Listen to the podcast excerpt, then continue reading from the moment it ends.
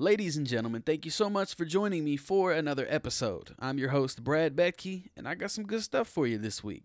I'm revealing last week's big news that I discussed, top 10 projection for college football, a big story in the NFL, and of course, this week's fast break. So sit back, relax, and turn it up for episode 37 of the Box Score Sports Podcast. Took my baby to the highest highs.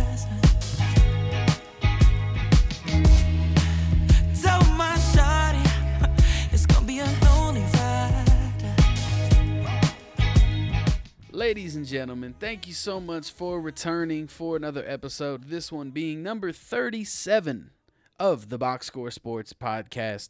Welcome back. I'm excited to be here. I'm excited that you're here. And I'm excited to reveal the news, the big news that I got y'all all excited for last week. Box Score Sports now officially has its own business card. I ordered a handful last week and they just showed up actually a few hours before I'm recording this. So I'm going to be sending them to a few people that I know kind of all over the the Midwest and so on and so forth. So if if you'd be down to distribute, you know, 20, 25, 50, something like that of my cards, please reach out to me personally. Let me know because obviously, as I've mentioned in almost every episode, I'm trying to spread this thing. I'm trying to get noticed. I'm trying to let people hear my beautiful voice. That's why you keep coming back, isn't it? All jokes aside, thank you guys so much for coming back. Thank you for staying loyal. And for those that reach out ahead of time, thank you for reaching out to offer to hand out the business cards. Without further ado, let's get into the sports. My projection for the top 10 upcoming college football season. I'm going to go over what team I have at what position and a little simplistic rundown as to what made me put them where I put them. Starting with numero uno. You guessed it. Roll Tide. Alabama. It's really not hard. You got Bryce Young, returning Heisman winner. Fantastic season. And really only room to get even better. He's shown that he's one of the best there is right now and will continue to be that way. So as long as he stays healthy, he'll be the best quarterback in college football. Not to mention defensive captain Will Anderson returning from a really big season last year. I can only imagine what he's going to be doing this year. And another really big name that's got my eye, my attention, is Georgia Tech transfer Jahmyr Gibbs. This kid is huge. For those that haven't seen, look him up. Georgia Tech transfer to Bama, Jahmyr Gibbs. J A H M Y R, Gibbs with two B's. Kid is massive. He's going to be crazy. But that's nothing new. That's Bama produces monsters. We all know this. So I got Bama at number one. At the number two spot, as much as it pains me to say it, Ohio State University. CJ Stroud, who is really the only person in college football who can put up an argument for best quarterback other than Bryce Young. It's really going to be a battle between the two of them for the Heisman this year, in my opinion. I don't see anybody else that stands out enough to put up that argument and is on a talented roster the way that these two are.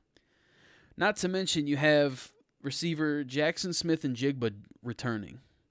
After Chris Olave left Ohio State, that leaves Njigba as wide receiver number one, which last year I really liked him. I'm not going to lie. As a fan of football, all personal enjoyment aside, Njigba is really good. I like him a lot. I personally liked him more than Olave. I think Olave had a bit of a, not a letdown season last year, but I think that he was hyped up to do a lot more than he ended up doing. So, I like Jaxon Smith-Njigba, and I'm looking forward to his season this year, especially with a quarterback like CJ Stroud, who's obviously, as I mentioned with Bryce Young, as long as he stays healthy, could potentially be even better than he was last year. So that's really exciting. Not to mention, most of their offensive line is returning, which in college football is massive. And I would say the only downfall you really could see with a team like Ohio State is their defense needs a couple fillings. Um, they lost some seriously crucial players, especially in the secondary, to the draft. So they definitely are going to have to make up for it on offense, which I don't see them having too much of a problem with. At the number three spot, your returning national champions, the Georgia Bulldogs. They got Stetson Bennett returning. He showed us last year he was one of the better in the league in all of football, college football, and it's really hard to not pick them to at least make it to the Natty again, just based on how well they did last year. Now, the biggest argument here is going to be what happened to their roster, losing, especially on defense, players like Jordan Davis, Nakobe Dean, Travon Walker, and the list goes on. We're plenty aware of how many players got drafted out of Georgia and their star receiver, George Pickens. But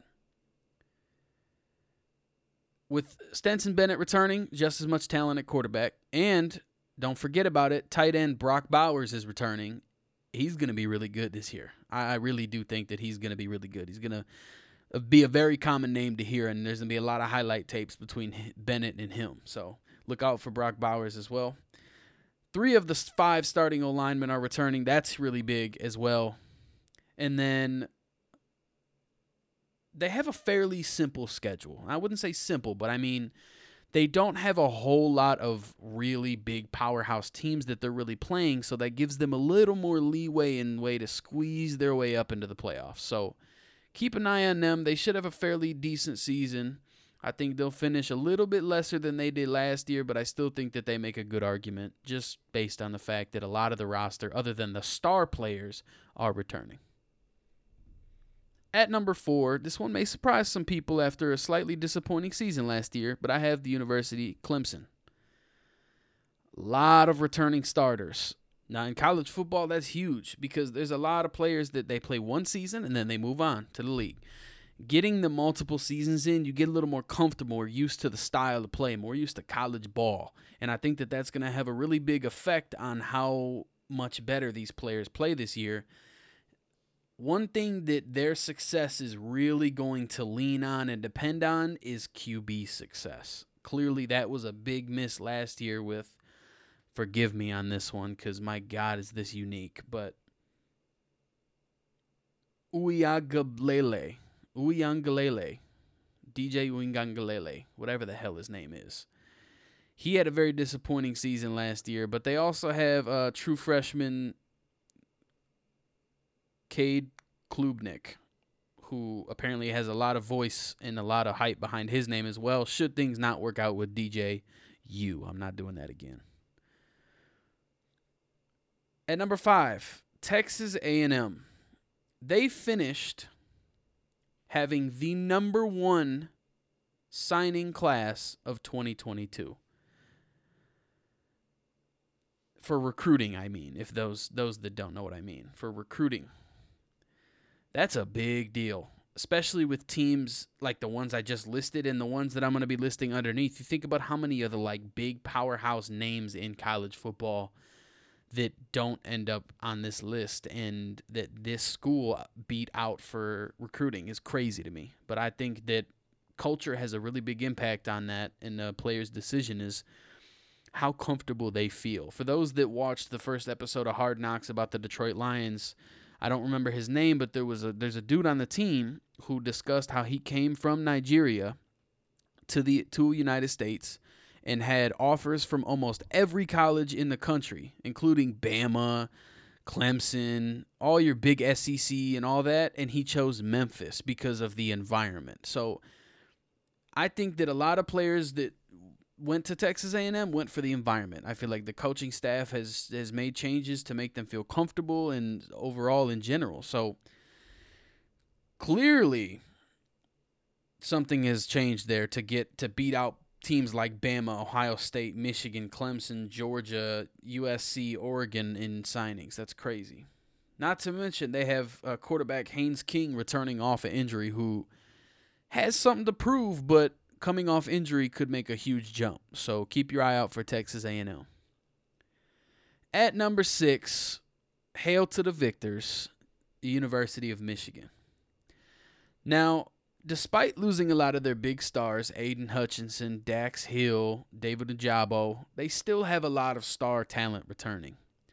Both quarterbacks from last season, Cade McNamara and J.J. McCarthy, are coming back.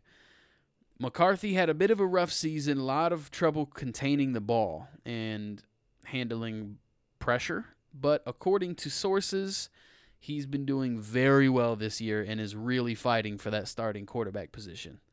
So I'm actually really excited and to, I'm looking forward to the entertainment that's going to come from those two fighting back and forth for the position. Not to mention, you have someone who, if they stayed healthy and played all season, could have potentially argue made an argument for the Heisman. Blake Corum. He had an incredible start to the season and played really well towards the end of the season, but there was a bit of a gap in there where Hassan Haskins kind of took over for a bit. So I'm really looking forward to Blake Corum returning. He played fantastic last year. And then y'all are sleeping on Donovan Edwards, man. Out of West Bloomfield High School. This kid came in last year and made a lot of big plays out of nowhere as a freshman.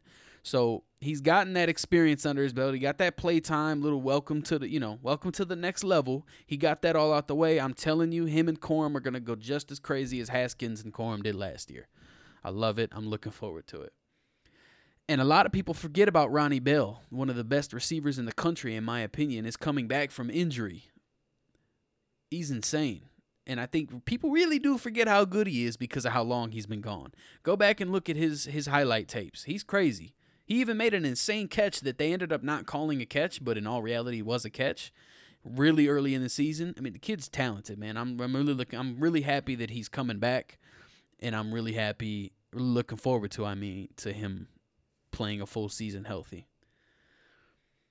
At number 7 I got Notre Dame they got the new head coach enter, you know, implementing a new culture. Not to mention their defensive success was their biggest strong suit in 2021 and a very large number of their defense is returning, especially in terms of their D-line and second level linebackers. If you look at their schedule, it's really not bad. After they have a season opener against Ohio State, which they probably will lose. But after that, they have the potential to win 11 games. There's really not a true team that they're going to run into that could give them a run for their money, other than a few teams, but they are winnable games. So we'll leave it at that. At number eight, I have Utah, the Utah Utes. They barely lost to OSU, Ohio State, in the Rose Bowl last year after beating Oregon 38 to 10 to get to the Rose Bowl. So this team was good last year. Five of their defensive stars are returning, and their secondary is coming back from injury, I believe.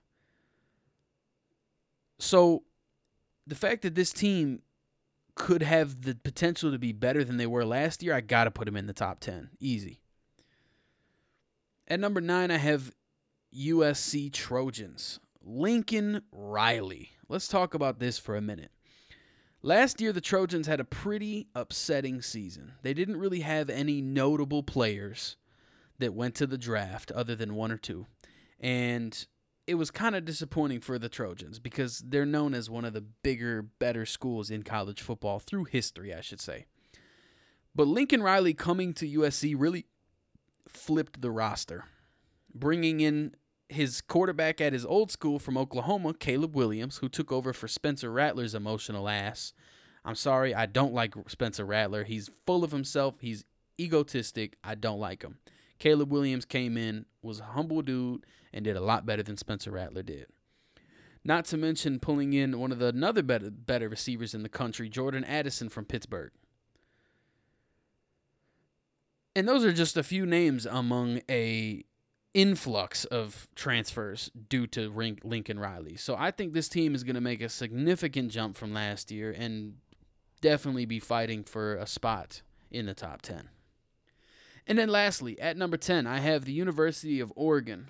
14 starters out of the 22. So more than half from the 2021 team that went 10 and 4 are returning. That's a big deal. Their entire O line is returning. Even bigger deal. Not to mention getting Auburn transfer Bo Nix from quarter at quarterback, who has shown potential within the last couple of years that he could be a talent in this league. I would say that right now their biggest weakness is their secondary. They do need to make some adjustments there, and they may potentially have to promote some players and I think really search for some talent between now and the season starting to really give them that boost because otherwise they're really they're not as bad. Yes, they lost Kayvon Thibodeaux, but their pass rush is still not that bad. But I think their secondary is going to be their downfall this year.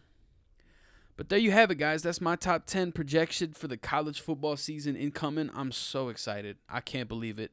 The NFL is back. You had the Hall of Fame game, and you got preseason games coming up real soon here. I've already started drafting fantasy teams. I had a draft the other day that I absolutely loved.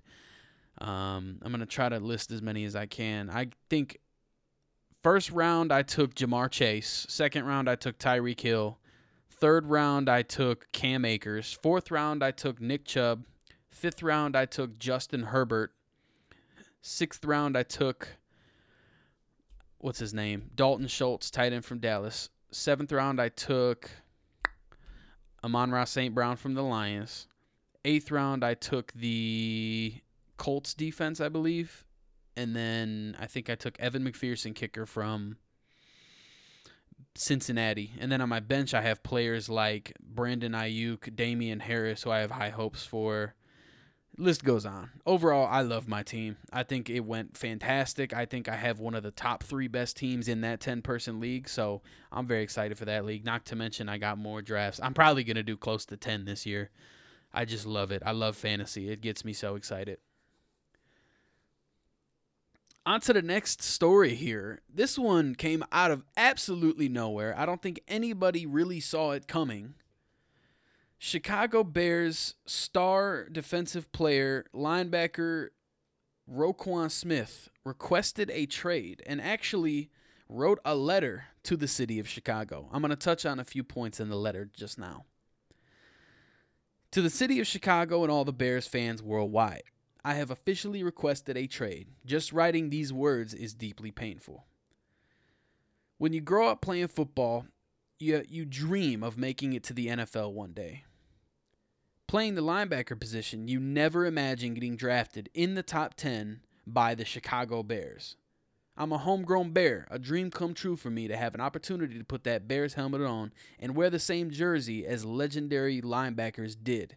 It's an indescribable feeling thinking about players like Brian Urlacher and Mike Singletary.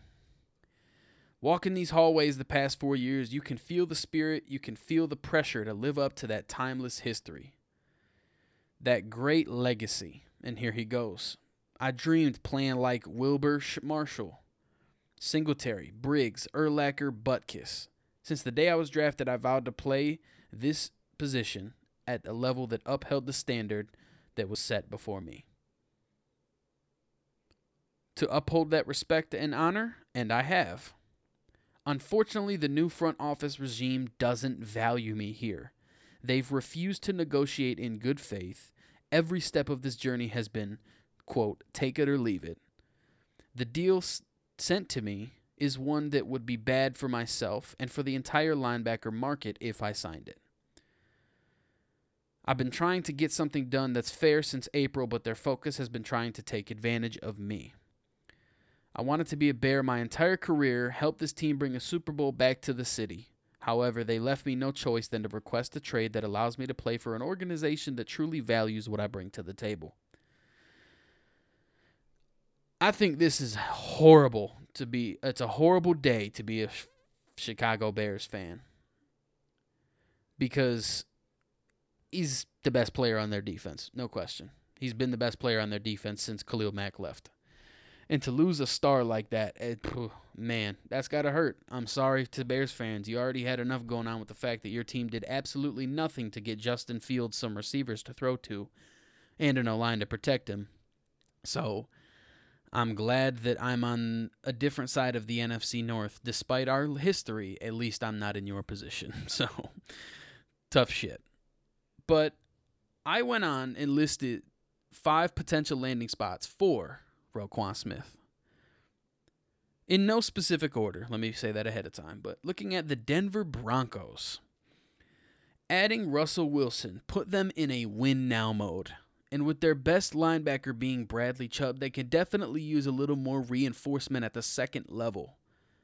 Considering their secondary is one of their strong suits, they could use a little work on D line, but I think that their biggest hole in their defense is the linebacker position. So, I definitely see him fitting on a team that's in win now. Going and getting a star like Roquan Smith would have a big impact, and he's also could argue to be a leader for the defense next to players like Justin Simmons and Patrick Surtain.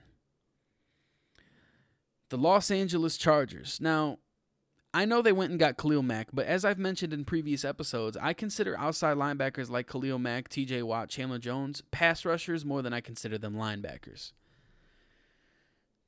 Losing players like Kyzir White and getting little production from Kenneth Murray shows that they definitely have a need for a linebacker, inside linebacker. So they could definitely use the help of somebody like Roquan Smith. The Baltimore Ravens, I think, on this list need it more than any team I have. They really need help at inside linebacker. Their current starting middle linebacker is Josh Bynes. Now, if you're a Lions fan, you'll know who that is. But other than that, I guarantee the average NFL fan has no clue who Josh Bynes is. So let me just put it like that. They could use him. The New England Patriots, after losing Dont'a Hightower, they definitely have a bit of a hole at the inside linebacker position. And it would also be a really good complement to a player like Matt Judon at outside linebacker to have a really good teammate like Smith in the middle. Losing a player like J.C. Jackson had its impact. Hopefully, they can bounce back from that and get enough done there, but they definitely could use some help from a player like Roquan Smith. And then, lastly, the Miami Dolphins. If you really look at the history of the team the last couple of years, they haven't had a solidified linebacker since Cameron Wake, maybe.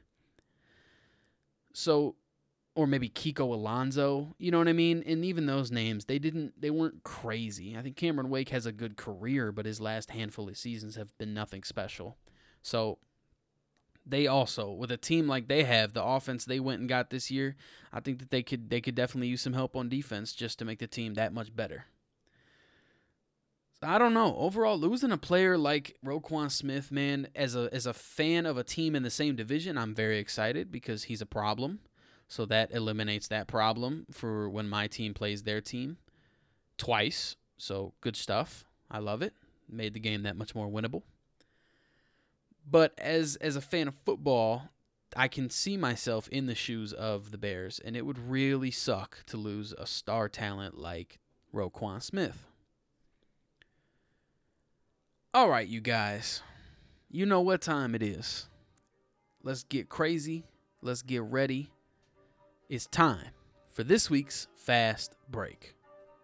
Kevin Durant has officially reiterated his trade request after meeting with owner Joe Tsai. He has made a ultimatum that the owner and the Nets must choose between Kevin Durant and the pairing of GM Sean Marks and head coach Steve Nash. That is a bold move, KD.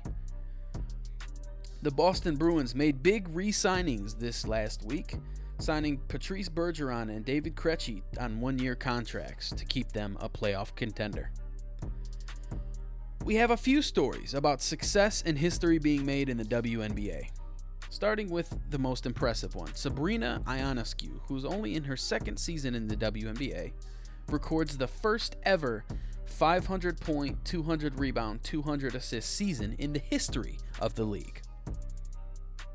Rhyne Howard records the most threes as a rookie in the history of the WNBA with 77 threes.